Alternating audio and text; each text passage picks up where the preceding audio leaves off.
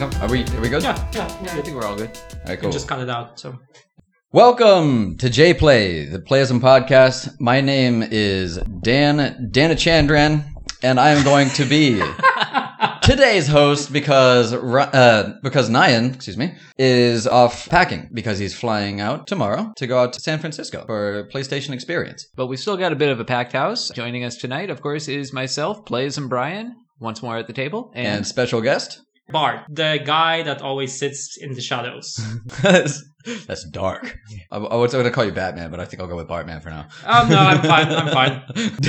Bartman. That takes me back. So, yeah, Nyan's out this week at PlayStation Experience, having a good time, showing Crawler Sigma, which we have coming up as a release in Western territories on PlayStation 4. And just as a quick note to some of our listeners, we received a little bit of feedback through our social media that we had been hiding Crawler, that this was something that we were apparently, sludging away about and not telling anyone. We have an entire separate page on the Playism website, our publishing page, which lists a lot of our upcoming things that are coming to PlayStation 4 and Vita. We've had Crawler listed there for months now, and we actually have a couple other titles that are already listed up there too, so please don't take it as something that we're trying to squire away and keep in the darkness. We really are trying to keep everyone informed. You forgot to lead with psych. Totally got you there. Today we got a cool show lined up for you. A lot of fun new things, some wacky stuff that we've been looking into, researching, just kind of playing around with stuff we've been paying attention to. But first, I actually wanted to kind of follow up on our last show. We talked a little bit about some stuff that Nyan and I had been watching, BoJack Horseman on Netflix. Kind of out of nowhere, at least for me, I hadn't been paying attention to the news for this stuff. Jessica Jones came out on Netflix. I mentioned to Bart on the train that I wanted to talk about this show because it's awesome, and the first words he said to me was, "I hate it." I didn't say I hate it. I said I didn't like it. Oh, well, I heard I hate it. So if you don't know, Jessica Jones is a Marvel Comics Netflix original that is based on a Brian Michael Bendis run on the character Alias. And the basis for this show is that this character, Jessica Jones, is a private eye. She's a super, but not that super. She's strong, but she's not Superman strong. She's not even Spider-Man strong. She, she can run fast. But her mile is not 4 seconds, it's more like 4 minutes. So, yeah, that's fast for a human. She's not Quicksilver. So is she... I'm sorry, I hate to jump in here. I haven't gotten into the show just yet, but I am planning to get into all of the Netflix Marvel properties as soon as I can. Uh-huh. So is Jessica officially a superhero by the mutant caliber, or is she just in really peak physical condition for a human? She can't be a mutant because Fox owns the word mutants at the moment. In movies at the very least. Disney, Marvel cannot use the word mutants. They cannot use any of the characters that are classified as mutants. Personally, right now they're doing Inhumans. Right. This is all a licensing thing. Okay. So if Fox continues to release movies about mutants or X-Men or whatever, then they can hold on to the license. This is one of the reasons that Capcom is not able to make Marvel vs. Capcom anymore, because they did not, within the right amount of time, release a new game using the property. So the licensing reverted back to Disney. No, there are no mutants in the MCU, in the Marvel Cinematic Universe. Gotcha. It does kind of seem that with the movie for the Inhumans coming out, when Inhumans are very, very, very similar to mutants, maybe they're trying to move things in a direction that they can use similar types of themes, similar characters, without actually using the words mutant, without touching on characters like Professor X or Wolverine. Jessica Jones is not a mutant. She's a lot closer to Daredevil. Bizarre happenstance forced a new role onto her in life. All right.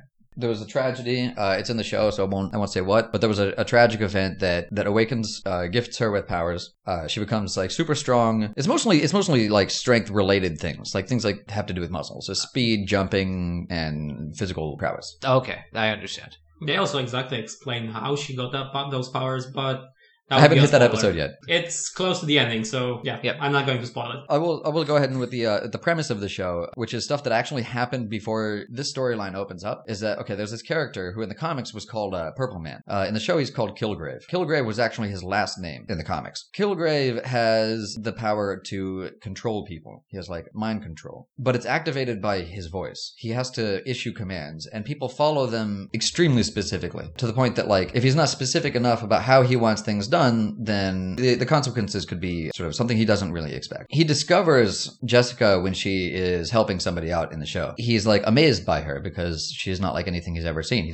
He's not even necessarily aware that there are other people with powers. He takes control of her, and the story is about the fallout of like when she awakens from his control, gets her life back. Like, I think it's a very powerful story about serial rapists. It's a very physical and emotional, and it's something very surprising coming from a comic show if you're not already familiar with the storyline. Well, that's one thing why I told you that I didn't really like the show, because as much as the story is really deep and interesting, it's not something that I expected from a Marvel show. It's something that I would expect from a psychological drama or something like that, but not from a show that is supposed to have humans with superpowers and stuff like that. It's not this kind of story. That is one of the reasons I didn't really like the show that much. Like, I probably would like it a lot more if it would be less consistent with one single topic. That is what disappointed me in the movie, that the whole movie was about Kilgrave and Jessica. This probably is the one and single biggest reason. Okay. Yeah, actually, I had some thoughts on this because I was talking to Nyan recently. Even though I haven't finished the show, I feel pretty strongly that Daredevil is, in general, a stronger show. And that's not because it has like more action or something. The action isn't really what's getting me. It's the themes and the storyline for Jessica Jones. What they're attempting, especially in terms of like character development, is very ambitious. It is. Definitely. They're telling like a complex story with a character who's been through a lot. It's an emotional story. It's a psychological story. There are a lot of different characters doing a lot of different things, sometimes under their own will, sometimes not. There are a lot of different conditions. They're tackling a lot of like really challenging character development. Whereas compared to Daredevil, for example, Daredevil is a lot more about morality. It's about like, especially the moral question of killing. Yeah, I can agree there. I can definitely agree there. Right. I think with Daredevil, like, does he kill or does he not kill? Like, what separates him from Kingpin? He actually comes close to breaking his own rules and killing people that he thinks are bad. And, like, killing Kingpin would actually solve all kinds of issues. It would remove a bad influence from the earth. But so would killing Kilgrave. What's stopping both of these characters is a much more like complex question in the case of Jessica Jones. And I feel like because of how complex that is, it's a lot more difficult to write the show to be as tight as Daredevil was. With Daredevil, I feel like they can focus really hard on Matt struggling with his own demons, struggling against passion, against rage, struggling against what he thinks is right, against his upbringing and with his like Catholic religion. Whereas with Jessica Jones, have all these really different feelings that involve like guilt, responsibility to others, like responsible use of her powers, like who is she to decide? Like there's a lot of other like very different feelings that come into play. Obviously, killing Kilgrave is a great solution to this issue. Like, it's gonna save, like, he's already killed so many people. Like, the longer he's alive, the more damage he can do, and he doesn't understand empathy or like remorse, and like he's not Joker-esque in that regard, like, but he is sociopathic. He can't understand other people. It just seems like he's just a broken human being. He doesn't really know how to feel because no one ever taught him how to actually act towards other human beings. That's probably the biggest reason like why he's acting as he is. Mm-hmm. And especially because he has the powers he have, it gives him the ability to actually do whatever he wants because no one can oppose him in any way, because his one single word will mean that anyone will do whatever he wants. Right. The fact that his power like comes down to his voice and is activated through it, like, that gives them a lot of leeway in the show to place limitations on what he does and what he can do and what options are available to the heroes of the show. So they play that out to really good dramatic effect. But in general, I kind of feel like Daredevil, even though like it's not for the action sequences that I like it more, is really more for how tight I feel the story is. Right. It's very focused. It's very tight. The characters, for example, I know that they're all doing different things at any given time, and I know where they are and why. But in Jessica Jones, sometimes I feel like time stops for other characters. In case you guys don't know, this isn't like a big secret. It has Luke Cage in it. Luke Cage plays a major part in the story. He's going to be a big part in the street level MCU stories that come out from now on. And this is his debut. But there are times when I'm like, what is he doing right now? Like, while all this stuff is going on, I've seen a lot of different stuff, but I haven't seen Luke Cage in a while, and I don't know what he's doing. Luke Cage is the guy that cannot be damaged, right? Like, anyhow. Technically, he has unbreakable skin, so if you were to shoot him, it may break his bones or it could rupture organs or something, but it won't pierce his skin. Yeah, I was just trying to remember the character name, because like I was Luke. I knew that I remembered the name, but he appears enough in the show to actually like be in the memory of people, but not really enough to actually play a major role, as at least for me. Like that's how I felt about him. Like, he is there. He has a role, but I don't really know why and what's the reason. In the comics, he has a large part to play in a couple other different stories, including Iron Fist, which we'll be seeing like before too long. It's another planned Netflix MCU original. He also ends up being Jessica Jones's husband. Oh. Like, that's not like a surprise. Like, that's just Wikipedia stuff. That's right just there. Canon. That would explain a lot of things, though. Yeah, I mean, that's a big part of the storyline. They've made some changes to their relationship and, like, their history. I'm not going to say what that is. They've made some changes from the comics. I think they'll probably end up following the main canon where she and he are married. On a relationship, character-to-character relationship type level, that's sort of where he does fit in. But, like, all of them are, like, street-level Marvel, right? They're kind of, like, in there with Daredevil. So that when you're reading something like... I just read Secret Wars number 7. It says the big finale for the Incursions event, and it's the kickoff, all new, all different Marvel. When you're reading something like that, yeah, like Spider-Man and Daredevil and Punisher, they're all doing some stuff while the world is ending, but like it's the big players obviously that are doing the really important stuff. Like, you know, it's the Illuminati, it's Stephen Strange and Black Panther and all of them that are like deciding the fate of the world. I really like that term. I really like street-level Marvel. I don't know why. I haven't heard it before this evening, and I think that it really fits the characters, basically their position within the Marvel Universe very well. And I kind of am in love with the fact that that's what Netflix is playing the most into right now, is that they're taking these almost human heroes and really giving them their own time to kind of let the stories play out. Yeah, well, I mean, it's the exact opposite of what they did with the Thor movies, right? Yeah. I mean, Thor 1, like, I actually feel like more of the movie was dedicated to him not being human than to him being an Asgardian. A big part of the joke is that he's this goofy, like, he is Thor on Earth, and it's hilarious, right? Right. That's a big part of the joke, smashing glasses on the ground and asking for more, and, you know, expecting people to be excited about that. You know, because we are Vikings. Yeah, right. Of course, that's what we do. I mean, yeah, it's like they're kind of using the Netflix like TV shows as to handle the opposite end of the spectrum. Right. The people who are not gods, the people who would not even be mistaken for gods if people knew what they could do. Though I am looking forward to the inevitable crossover that comes in season 4 of Orange Is the New Black, where we see Kingpin arrive at the wrong penitentiary. Oh God.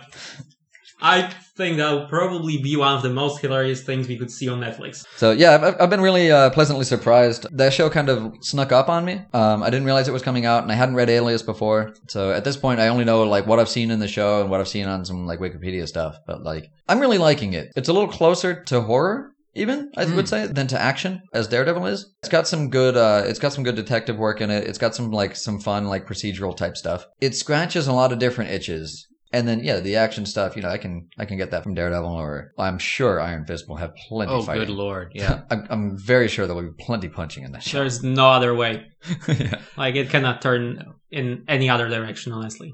Iron Fist will help out all of the people who are really disappointed with the number of times that Daredevil got beat mercilessly. Oh man, yeah, that was nice. No, I was actually glad for that because he didn't have his armor, and the whole time I'm like, if only you had armor. Yeah. Well, I mean, that's what he was thinking the whole time. Like, this would be a lot better with armor. That was what everyone was thinking the whole time. If he only had his armor on him, like he bought all that stuff off of eBay or whatever he said in the show, right? Like, can't you buy Kevlar? Like, civilians can buy Kevlar. Oh, yeah, absolutely. I know he doesn't have a lot of money, but, like, if you're going to spend on something, spend on that. I mean, he doesn't have a TV. Not like he needs one. Yeah, anyway, like, I'm really glad with the Marvel stuff that's coming out. I'm really looking forward to Iron Fist and all of that good stuff. Why don't we take a quick break? And when we come back, we can talk about some spooky, spooky games.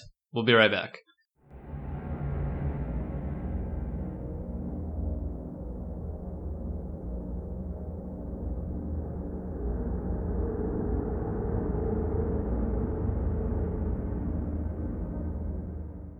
Welcome back to J-Play. This is Dan again. We have some pretty cool stuff to talk about. Some pretty spooky stuff.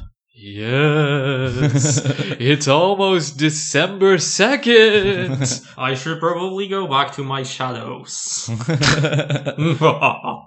That's good. Yeah, I like that. Spooky. Recently have been talking about like some cool horror games in the office, and we have one that we'll be talking about today that we have coming up for people that is very exciting, and it's a very cool game. Kind of looking into some of this newer stuff had me like finally thinking to myself, man, I really need to get off my butt and play Yume Nikki. Yume Nikki is not necessarily horror, but it has some, like, it's a very good environmental horror aspect, and some kind of, like, just spooky environments and some unsettling imagery. So I played it for the first time the other day, and I was floored by how good it is. And it's really subtly good. In the first place, I was like, I didn't know anything going in. I just kind of jumped into it. I know it's like, I knew it was dark. Right. But, and I had no idea what the heck kind of game it was. And so I loaded it up, and it's funny that, like, when we were watching Cryotic's Let's Play just before the show, and I thought it was hilarious that his reactions to everything he was doing were exactly the same things that I was thinking when I was playing. I'm the kind of person who just tries to do whatever I can before I do the thing that it seems like I have to do. In this case, it actually kind of backfired. So you start Yume Nikki in the bedroom. It's a very simple room, very Japanese. He thought there were papers lying on the floor, but it's zabuton. Zabuton is a combination of the word for pillow and sit. It's a pillow that you sit on. You've probably seen pictures of those, or in movies or something like that. So it's a very Japanese room, a couple of zabuton on the ground. There's like a Famicom system, basically Japanese NES, hooked up to a CRT TV. There's a bookshelf, a bed, a desk, and that's it. And you go to the balcony. And yeah, there's a thing to hang up your laundry because people don't have dryers in this country. God, I wish I did. That's a different podcast. Uh-huh. And curiously, she doesn't have a washing machine. Oh, yeah. Hey. Well, I don't know, maybe she does it at the coin laundry. I have no idea. I don't know how that works. But why would you do the coin laundry and then bring it back sopping wet to your apartment? Maybe she just does it in the sink. No, I think we're uncovering even deeper issues with this girl. Wait, but she actually didn't have a sink in her room either. Wait, what? No, he's right. No, there's no sink in there. There's no sink, but there's a laundry bowl. To be fair, you don't walk through that door it's probably the one towards the outside. So there's a chance that on the other side of that door that's going to be where her toilet is. It's probably a room with toilet, shower, and sink all in the same room. It's really tiny. And it'd have like the little alcove for a washing machine. Maybe a little alcove for a washing machine. Probably in that hallway is going to be her one burner stove and sink and the genkan, the entranceway where you put your shoes and stuff. Okay. I've had apartments like that in Japan. I figured it out. Yume Nikki takes place inside of Leo Palace. All right. Oh my God, my Leo Palace was awful. But basically what Dan described to us right now is the basic layout of most Japanese apartments. Right. Yeah, a lot of places like that are in Japan. Especially Tokyo. Tokyo's really... The apartment situation is crazy. That's why they're so tiny. In this room, there's not a whole lot going on. I went to the balcony. I checked that out. I'm like, okay. I tried to sweep. I tried to pick up the shoes. I tried to do anything. I can't interact with anything. I go back in. I'm like, hey, game system. I'll try that. And it lets me play a game. I'm like, oh, sweet. It's a game called Nasu. Nasu means eggplant in Japanese. You play some kind of freakish monster thing, an eggplant drops from the sky, and I'm like, oh, sweet. And I line myself up under it, and the eggplant hits the ground, and I get game over. So I'm like, I'm going to figure this out. And I load it up again, and I get game over. And then I load it up again, and when I jump, I notice this thing opens its mouth. So I'm like, okay, I have to catch these eggplants. And so I catch like two of them, and then I get game over. I'm like, this game's awful. And then I remembered, like, wait a minute. There are a lot of like Japanese NES games that were terrible. There's like no substance to them, and they were like not terribly interesting. They're not even interesting compared to other games that don't necessarily have substance but do have like solid gameplay. Right. Because like just seriously, the catalog of Japanese games on NES is just insane compared to what we saw like coming out of Japan. And God, absolutely! Like it dwarfs the Western library entirely. More or less, it does it with every single game console or even PCs. Just going to a game shop in Japan makes your head spin because there's so many things that you've never seen in any other country. It's true. Sometimes there's a lot of gems, and sometimes there are not so many. But I've definitely seen games like not so different from Nasu, and it was funny to see something so familiar, and yet like it's obviously not like a system, like a setup or something like or a design that like I've seen somewhere else. It's just very genuinely one of those filler games that's just like there are a lot of on the console, and I'm like, okay. That didn't do much. And then I tried to sit at the desk, and I sat in the chair. I'm like, oh, cool. And then some music plays. I'm like sitting at the desk. I'm like, oh, all right. And I hit a button, and then it takes me to the save screen. I'm like, oh, cool. This is the save feature. Then I save. I try to leave the room because I want to go explore. And she shakes her head. And I try again. Maybe it'll be different. And it's not. I was like, oh, you don't want to leave your room. All right, I'll go to bed. And I do. And then you wake up, or it teleports you or something to the balcony. And you're like, oh, okay. And you walk into the room. And this like weird music is playing, and you're like, okay, oh, my game console is gone. This is like the dream room, huh? All right. So I get in the bed, and I'm like, can you dream in the dream? And she gets in the bed, she's under the covers, and that's it. I'm like, okay. So I get out, and then I get in the chair, and I'm like, all right. And then I try to leave the chair, and then like it says in Japanese that I can move around while I'm in the chair, and then for a while Actually, I really regret this because I was scooting around in the chair and it slows your movement speed a lot. And like, I didn't know that there's no point to it. I think there's no point to it. I don't actually know. But like, I was scooting around a lot. I went through the door and found like once you go outside in the dream world, at least there are all these other doors and there are all these like insane nightmare realms you can travel to. And so I explore and like I look around and you're collecting like the main part of the gameplay is exploration and collecting by using your action button on these creatures that you find, like special creatures that you find, something called effects.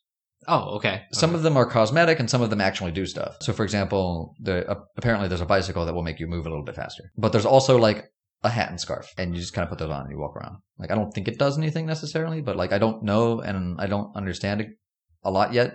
I still have a lot to play. So I played for a while and I found this through one of the doors. There was an area where you teleport a lot and I got lost.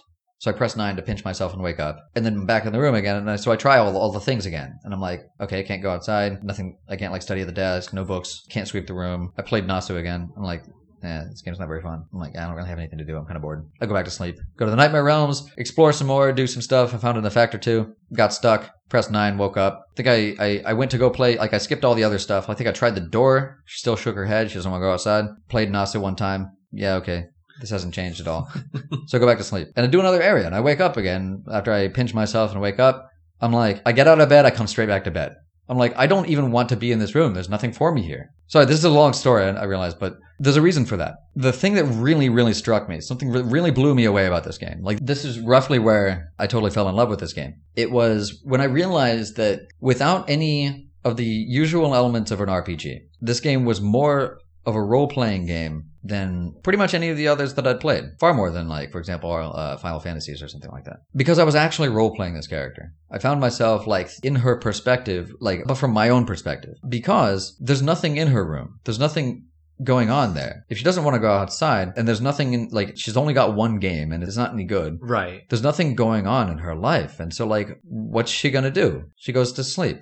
And then when she wakes up, there's still nothing there. So you just go back to sleep. And it's very, like, accurate in terms of the cycle for depression. Right. You can kind of understand why she's a hikikomori, hikikomori is, like, it's a shut-in. Person who, like, wants to sort of escape reality and just stay home all the time. They don't want to go out. Have, like, some sort of antisocial feelings. They would much prefer to be home alone, to focus on maybe on their hobbies, or they might have some kind of, like, depression or something. But I started to understand, like, her perspective because this night, like, even though it's a nightmare realm, it's the things you're seeing there are really, really spooky and really unsettling, even though they're not, like, overtly dangerous. Despite how unsettling and uncomfortable they are, I wanted to be there because it wasn't my boring apartment, it wasn't my boring life, it wasn't my crappy NES game. It was a place where there is something more interesting waiting for me. And, like, I was really impressed that the role-playing aspect that, like, sort of naturally led me into was, I don't know, that it was so subtle and so powerful. Can I just say I'm really glad to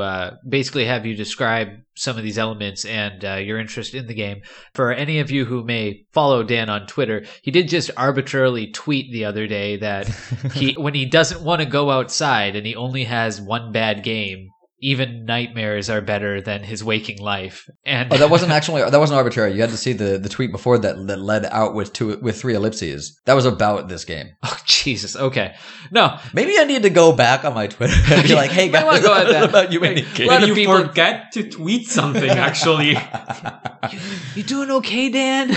If we like this post, will you come outside? That's so funny. It's just like, I probably shouldn't say anything. No, you know what? He's dealing with his demons. He'll figure this out. Wow, if you thought that, somebody else must have thought that. It's hilarious. Almost, probably. I was like, there are 3 tots on at the end of the last one. And, like, I said at the end, I think I said, like, role-playing at its finest or something like that. Right, I forget what I said, but, like, I was like, this gives context. Anybody who's wondering about this would check my feed and see what I said before this. And I guess that was wrong because, whoops. All Twitter said when I logged in was, these tweets happened while you were away. Somebody talked about dating sims and DNA Noodle made a cry for help. What do you wish to do? Retweet. You did nothing. We are very sorry. That's hilarious. That was the first time ever, and now the last time, that I have sent multiple tweets about the same topic without tagging at the very end how many of how many tweets this is. I've never not done that before. That's the first time, and now it will be the last. That is pretty embarrassing. Yeah, because that's what the standalone looks like.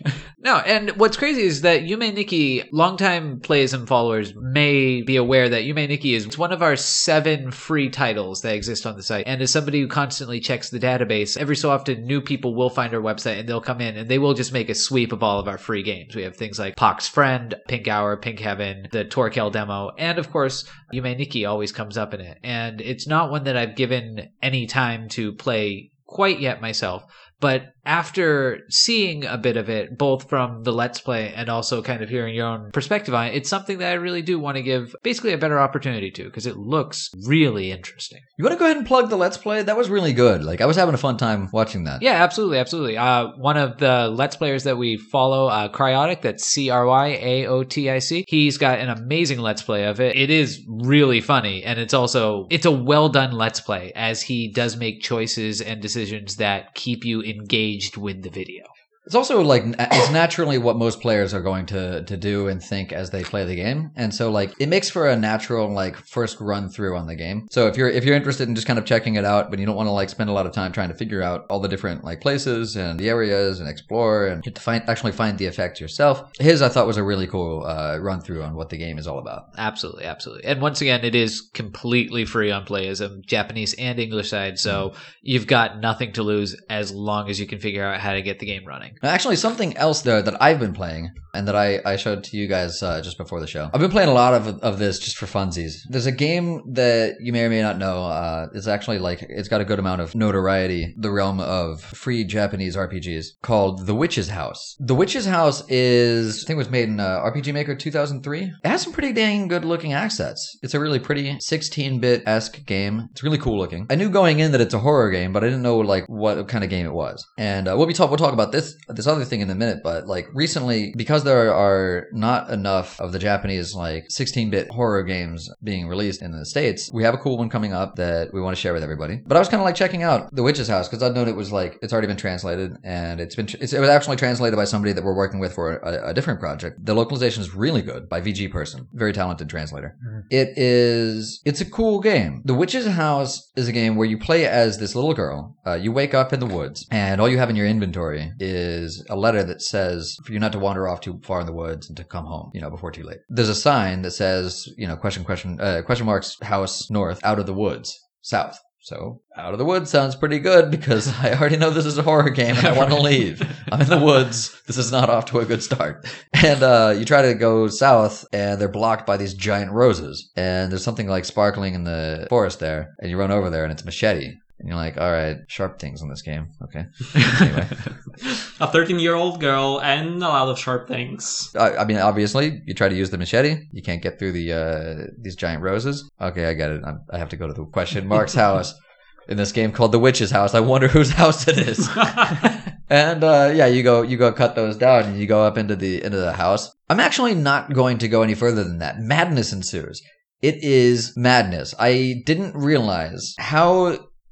Actually, no, I'm sorry. The game that we'll be talking about next is the first experience that I had with 16-bit horror. That taught me how scary something can be with sprite graphics. If the audio is really good and the graphics are good, especially if the audio is good, then a 16-bit game can scare your pants off just as well as Five Nights at Freddy's can. The Witch's House is insane. We were watching the Markiplier Let's Play of it. And this was actually the first time I've watched one of his videos. And I was really, really pleasantly surprised. It was both entertaining and, again, a very good introduction to the game because he doesn't know what to do and he falls for a lot of stuff and his reactions are perfect. And he clearly understands horror games because while he's playing, recognized very quickly that the audio is on point. So I'm really loving it. I haven't gotten that far yet. I got a little stuck on a puzzle. I'm definitely planning on getting back to it to try and solve it. Like, what were your thoughts, Brian? How did you feel about that? You haven't seen a lot, but you've seen some pretty good stuff in the beginning. I haven't seen a lot of it, and I definitely played a lot of RPG Maker games that did come out of the four corners of the world when I was younger, and I really enjoyed the RPG Maker idea because being able to take what's kind of classically considered to be the perfect palette. A lot of people love the 16-bit generation because of what came out of it. Everything from the Sega CD and the Super Nintendo and that kind of era. Those are some of the most beloved games, and people really want to help recreate that because they can see that you don't need a vast array of graphics and really high intensity design in order to create an ideal experience. Most of the RPG Maker games I've tried previously are exactly that. They're RPGs. They want to help recapture the lightning in the bottle of things like Final Fantasy, Chrono Trigger, Earthbound to a lesser extent. So I've never experienced something like a 16-bit RPG Maker horror game. And I have to say, it's brilliant. I love the way that The Witch's House unfolds and the way that everything, for lack of a better word, is triggered. As soon as something happens, as soon as you realize that you have now activated that part of the game, you're fucked. Like, and there's no other way to describe it, because for people who are familiar with RPG Maker, I do just want to delve into a little bit of the nuts and bolts for a moment. You can go ahead and you can set specific tiles within the game to have events that occur. And it doesn't have to be a singular event. It can be multiple things that all stack at once. For example, one of the first deaths that Markiplier has within the game is three amazing things that all happen at once. The first is there is immediately a sound change. The second is that various elements within the game all start changing at once. And the third is... You say various elements. You're talking about graphical elements that move. Yes. Thank you. Thank you. I'm talking about graphical elements within the room that he's in. So there's the sound change, there's the graphics change, and then, for lack of a better term, there's an atmospheric change that immediately happens. I don't know if you noticed this, but the door vanishes. Like, I didn't notice that. Yeah, it's a split-second moment because you're not focused on that. You're focusing on that second point, the very sudden graphic change. The door vanishes. And all three of those things work together in a perfect storm where this man, he didn't have time to be scared for that one. Yeah. For that one. Yeah. His face was perfect. It was so genuine. He started screaming right after it happened. Oh, yeah. So, after it happened. Yeah, after it happened. Not when it happened. While it was happening, you could see his mouth is just gaping open. Yeah. It's just like, what am I allowed to scream at? Win, lose, or draw, the community introduced him to this game, and from the looks of things, he underestimated it. And I mean, that's one thing that is also appealing about these, is that people underestimate it. I've gotten really, what was it? He underestimated it for about 5 seconds. Though. Yeah, and then he realized. As soon as he hit his first death, he actually got it already. Yep. He was like, wow, this game is, this creator was in control. This creator knows what they're doing. He doesn't use those words, but it's clear that he understands that there's intention behind this, that there's somebody clever has his character's life in their hands. Absolutely. As weird as it sounds, Witch's House reminds me a little bit of an independent horror movie from some years back. Has anyone ever seen Cube? Oh, dude, are you kidding me? That's one of my favorite movies of all time. Really? Of all time? Of all time. I love that movie. Oh, my God. The first one's amazing. Dude, Cube squared Hypercube. It's not Cube 2. Do not dare call that Cube 2. I didn't say shit. No. Do not. I cannot allow that in this house. It's not even my house. But no, that's what it reminded me of. Just the idea that with every room you walk into, I was convinced that when you walk into a room that appeared safe was purposely trying to make you feel that it was safe, which in and of itself was dangerous. There are tons of times in The Witch's House where they purposely don't do that thing that seems like it's going to kill you. Yep. And then they do it at seconds later when you try to walk away or something. Absolutely, absolutely. Or when you do that other thing that's it seems like it's going to be safe. Yeah, the first puzzle that Markiplier hits, that one's super obvious. Yeah, they go for it that time. Yeah, he immediately figures it out. He does the puzzle. He steps outside the door. Nothing happens. Yeah. The next door, cheap jump scare. Very cheap jump scare. He's okay. Two more steps. Murder on wheels. Just bearing down on him. And I'm surprised because he actually managed to evade death that time, and you did not. I did not. You did not. I died a horrible death. You died a horrible death, and I've died thoroughly tons of horrible deaths in that game. I've actually tried to die every time that you can die in that game. I missed one. I made a mistake and solved a puzzle the first time. Oh, you fool. I know. Why did you do that? I don't know. I just wanted to die. Now, see, how this goes with his depression. Thank you. The real game over is winning. I think it's time to pull back the curtain. Dan, this isn't a podcast. This is an intervention. No, I mean, like, a big part of the fun in this game is finding all of the cool ways you can die. Absolutely. They're really clever with it. I'll actually, this is not like, this one's not like that exciting. And it wasn't insanely fun, but I thought it was kind of clever how thorough they were. So I'm going to go ahead and say this one, even though it's like a minor spoiler. There's a pot of soup in the game, in a skull. And you can eat it if you want. And they're like, do you want to eat the soup? And I'm like, F it, yeah. And they're like, are you sure? That is amazing. And then I'm like, I've backed off like a couple of decibels from F it, yeah. Yeah, right. And then like gradually kind of work myself back up there and I'm like, F it, yeah. And I click on yes and she eats the soup. Like the screen like blurs the surface for a second. I'm like, okay, that wasn't so bad. And it's like, you're poisoned. I'm like, oh God. I walk and I'm like, it does like that flash thing in JRPGs when like you're poisoned. Yeah. And I'm like, do I have an antidote in my inventory? Or maybe like a cure potion or something? And like, I'm like, I know I don't. Of course I don't. I take like two more steps and then I fall on the ground and I die. Yeah. Game over. Now, like, that's actually one of the least surprising ones because you're like, this is soup in a freaking skull. But like, they're really thorough. Like, there are surprises when there should be surprises and there are not surprises in other places. And it's like, because they're playing both sides, it's hard to parse out which is which. Right. That can lead to surprises when you otherwise might not have them. And so it really keeps you on your... why don't we jump into the main topic for the night? I will let you lead on this one because you finished the game several times, whereas I've gotten, I don't know, I would say 30% through it. All right. I will absolutely make sure that I keep this as spoiler-free as I can. I'm going to try and use you as a gauge to how far you are in the game because it is quite the trip. This is actually a game that we're going to be bringing to Playism in the near future, and I'm debugging it right now, which is one of the reasons that I play it so thoroughly. It is an RPG Maker game with the simple title of Memento. Memento is another 16-bit game. It's a horror game. One of the reasons that when I saw this game that I immediately latched onto it and wanted to work with the creator was there were a number of these kinds of games back in the day in Japan that did not come to the West. A person might say, well, what about Banshee's Cry? But I really feel like that, in Japanese, that's Kamaitachi no Yoru. It's not straight horror. There's a significant element of mystery and of like adventure. And it's not just straight horror. It's not like, welcome to the game and don't die. It's very different, right? It's a very different genre from what Kamaitachi no Yoru was. There were like several of these that came out in Japan, but to my knowledge, they haven't come out in the West. There's a lively scene in Japan for these games. I really want to see some of these like excellent games get released in the West. I want to see like people enjoy them.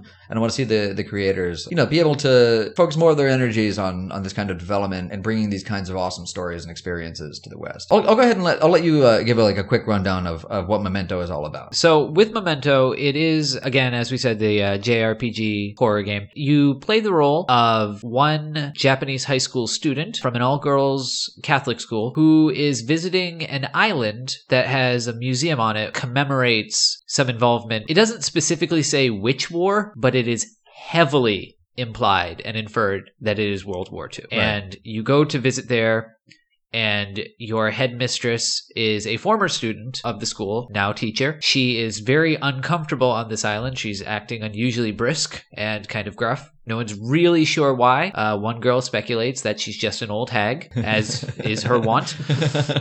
After some initial exploration of the island, you do find yourself getting a little sleepy. You pass out, you wake up, and to quote Newsies, that's when it all changed. Everything is very different now on the island when you wake up. You can't find anybody. The ocean has dried. Everything is trying to kill you, which is basically the best way I can put it. You said you weren't going to spoil anything. I didn't know the ocean dried. If you walk out the door and look to the right, there's no ocean. I don't know that I walked out the door. If you go out... I went out that other way. If you go out the other way and then backtrack like you have to do because you need to check everything for debug text. Oh, right. Yeah, you are, yeah. You're actually working. Sorry. No, it's cool. It's cool. No, and it's not like it's a big thing. It's not like later you're going to find out, and that was the day there was no more ocean. Like, that's not the great twist. No, I mean, it's supposed to be for atmosphere. Yes. Exactly right. Yeah, and that's basically it, you know. And spoilers, you're a jerk. Yes, because Dan hates spoilers. Oh yeah, wait. That's Dan. And we'll basically leave it at that as far as following the plot as it goes forward. But essentially, you as the high school girl now in this drastically changed landscape has to figure out what's going on. To a lesser extent, where are you? Because it feels like you're still on the same island, but things are certainly different. And basically, what are you going to do next? How are you going to progress things? And as the story unfolds, the first half of the game is scary as hell. I mean, it's got some of the worst jump scares I've had and some of the worst needing to navigate that I ever have. And there's always an ominous feeling. Like from the beginning to the end, even when you get to the ending, there's still that ominous feeling. What really hooked me was, it was very early on. It was actually the first scary encounter. I didn't fail it the first time. I didn't fail that encounter. I did fail it, but I didn't. I fell down from a bridge and I was on this beach by a river and like ran around and then I died to some other enemies. And that reset me to a save point before this first main encounter, and when I redid it, I didn't fall off the bridge. Yep. Which led me to a different area, and from that I understood, wow, like this game, like at that point it was something of a guess, but like I felt strongly that if a designer is going to put in a branching path of this nature with this kind of impact this early on in the game, then surely there are going to be some other like significant and like meaningful ones like later on in the game, and that they're all going to be really interesting and that it'll have some really cool replay value for that. So I actually don't know what happens if you fall off and survive, which is totally possible to do. But the second time I did not fall off and I survived, so I ended up proceeding along a different route. And so I found totally different stuff. So when I remember when you and I were talking about this game in the early days of you starting the debug, you were describing some stuff that happened and I was like, what game are you playing? Because that's not what I did. Because that was the second major encounter. You found one way out of it, I found a different way, and these led on totally separate paths, and eventually these paths do rejoin. And when they rejoin, actually, then you solved it a totally different way from I did. Yep, absolutely. And so that point where they joined, actually, then it split off almost immediately again. Now, it's important to note that you can actually go through Memento from start to finish. If you know what you're doing,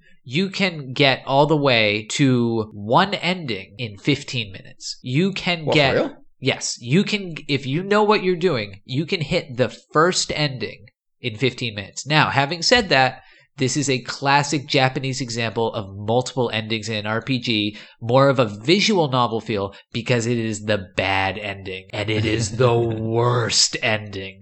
Huh. It's so interesting and exciting to experience, but it also has the most hopeless aspect of it. No, and I want to tell you about it because, but I don't want to spoil it for you because it does convey a sense of hopelessness. No, that sounds honestly great to me for like for a horror game. I don't know. That's actually like part of what I want out of a game like this. I want to feel like that against all odds. If I get the good ending, then against all odds, I survived. Yeah, and like I like that kind of hopelessness. I mean, I'm playing Bloodborne right now. I'm trying to get my platinum finally, and I'm close, real close. I want to say there are very few games that are as hopeless and as like dark and as like lonely as like Souls and Bloodborne and stuff like that. From Software games are insanely lonely. It's you against everything. There is no light at the end of any tunnel. There aren't even tunnels. You're just in a hole. Do you have you ever seen the movie Donnie Darko? Yeah, of course. Okay. A number of times. I've actually seen multiple editions, and I read The Philosophy of Time Travel. And all that. Yeah, absolutely. Really quick, director's cut or theatrical cut? That's a trick question, because if you haven't read The Philosophy of Time Travel, then either one makes sense. Philosophy of Time Travel changes everything. If you've read that, then you see the entire story in a different light.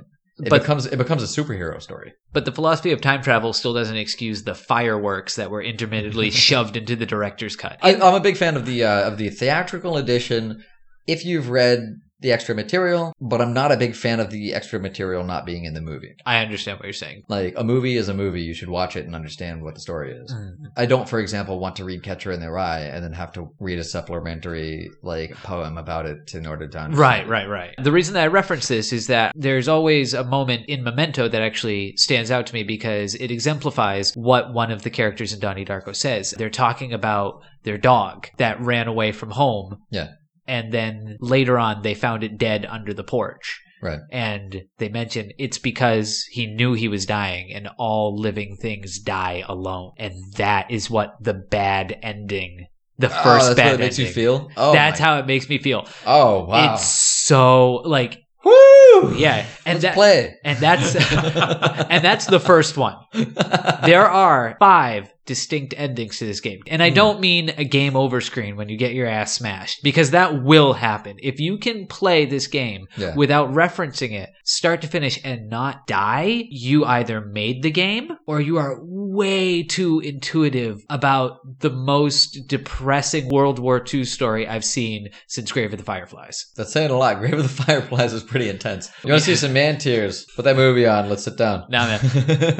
Shiru, our resident steam monkey who sits next to me in the office, she had the misfortune of looking over my shoulder when I was experiencing the good ending, and she almost started crying. Wow. Yeah. I remember also you sent kind of footage of something, and then he was like traumatized for the rest of the day. That was... Which happens. That is arguably the biggest jump scare in the game that will absolutely kill you. You, like, due to the pixel placement, you cannot... I can't imagine anyone who wouldn't die the first time. That sounds good. Word. That sounds great. That sounds really interesting. It's really interesting. Again, 5 separate endings, a completely innovative story that takes a hard right turn about, I'm gonna say probably about 65% through the game. Like you start to kind of go there, and then all of a sudden it's just bank, and everything starts to unfold before you. There is one part, there's a numeric sequence in the game that is not explained, that is never explained, but you can basically, if you look at what's going on around you, you can guess what the numeric sequence is. No kidding. Yes. And actually... so I haven't hit that. You know where I am. I haven't hit that. I know where you are. You haven't hit that yet. I think, Bart, you might remember this, because that was the day in the office that I was just sitting there and I just said, oh, shit, because that's exactly what I thought when I realized that was the combination. Well, because you figured it out, or... I figured it out, and... It's, man, I don't... God damn it. I can't spoil this for you. I can't. Don't. Yes, don't. I will play the game. Hopefully the listeners will be checking it out when we've released it too. So. Absolutely. We're actually not to pull back the curtain too hard, but we are going through the second round of debug right now. Which actually gets us quite close. It doesn't take that many rounds of debugging to get through. It does take a significant amount of time, because each round of debugging, when you translate the game to do it really well, like, it's not just the work of getting the game into the new language. That's just the first part of it. You translate the game. You want to get a separate, like a totally different person. You need somebody who's a really good writer to edit the text and just to proof it, to check it, to adjust things the way that is going to make it feel natural, going to make it feel right, going to do the characters the best justice, the world, the atmosphere, the game, the story, and the target culture the best justice. That's actually the easy part. From there, anything can happen, because you've got all the different technical issues that can occur when all of the new text is plugged into the game. Just about every creator has a different way of doing it. Just about every game has a different way of handling the files. Like, you see some patterns. Maybe it draws up the text from an Excel file. Maybe the text is plugged into like 1,000 different Notepad files. So there's some patterns on how people try to do this, how they get it to work for their game. But like, almost anything can happen once you finish the actual translation. The good part is where we are right now, it's nitpicking. At this point, we're looking for floating commas. We're looking for missing punctuation. We're looking for any kind of inconsistencies. I like to make sure that sentences don't end in prepositions. Like, it's really based on the game. Like, I think the average player could pick it up and go with it right now, but again, but you wanted it to be as close as perfect as possible. Absolutely. Because the game is really great, and you want a person to play the game and forget that they're sitting at their desk. You know, they have some homework that they're supposed to be doing, or you know that there's the rest of the world out there that is doing stuff. You want it to be the same way as in a book. Like, when I'm reading a novel and I find like a typo or a spelling mistake or something goofy like that, it takes me completely out of the world. I remember, like, now I see the paper again. Now I see ink. Like, I don't want to see words. I want to be lost in my own head, like enjoying the scenery and watching this world happen in front of me. But mistakes like that really pull you out of everything. So yeah, actually, like, we are actually on the second round of debugging, which is pretty exciting. That gets us pretty close. We're just kind of like fixing nuances, and should have some pretty fun stuff for everybody pretty soon. So you're hopefully going to be able to see Memento coming from Playism very soon. Yume Nikki is available right now on the website, either in English or in Japanese, whatever your flavor is.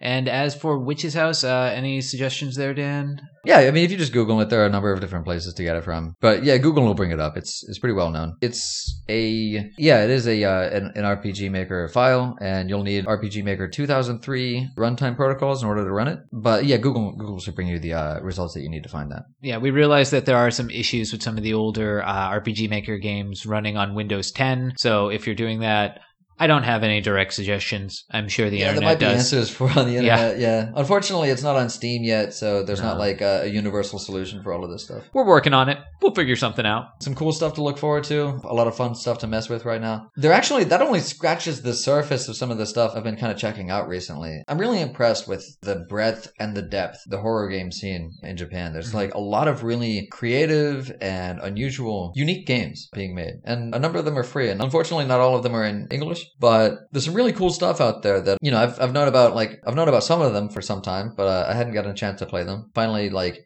working through that backlog and learning a lot of stuff. And yeah, hopefully, you know, we may have some exciting stuff to share with you through Playism. And if not, then we'll have some cool stuff to at least talk about on JPlay, and we can give you some places to look at in order to get involved in checking these cool things out. We'll be seeing what we're talking about for the next session when Nyan returns from the Great White North. Yeah, there should be some cool stories, I'm hoping. Kind of wish I was there for that. I wish I was going. Yeah, San Francisco is nice. I love it there. And it sounds like a great event. I know there's some really killer games getting shown. That'll be really exciting to hear his stories when he comes back. So thank you again for listening to this episode of the JPlay Podcast. If you want to keep up with Playism online, of course, you can check us out over at playism-games.com. Our Twitter account, as always, is playismen. That's playismen. And we're on Facebook. Is just facebook.com/playism. And you can catch me over on Twitter at DNA Noodle. And if you're missing Nyan like I am, oh dear, I'm missing him. You can catch him at The Trin, THETRIN. Thank you for listening, and we'll catch you next time. This was JPlay, the Playism Podcast.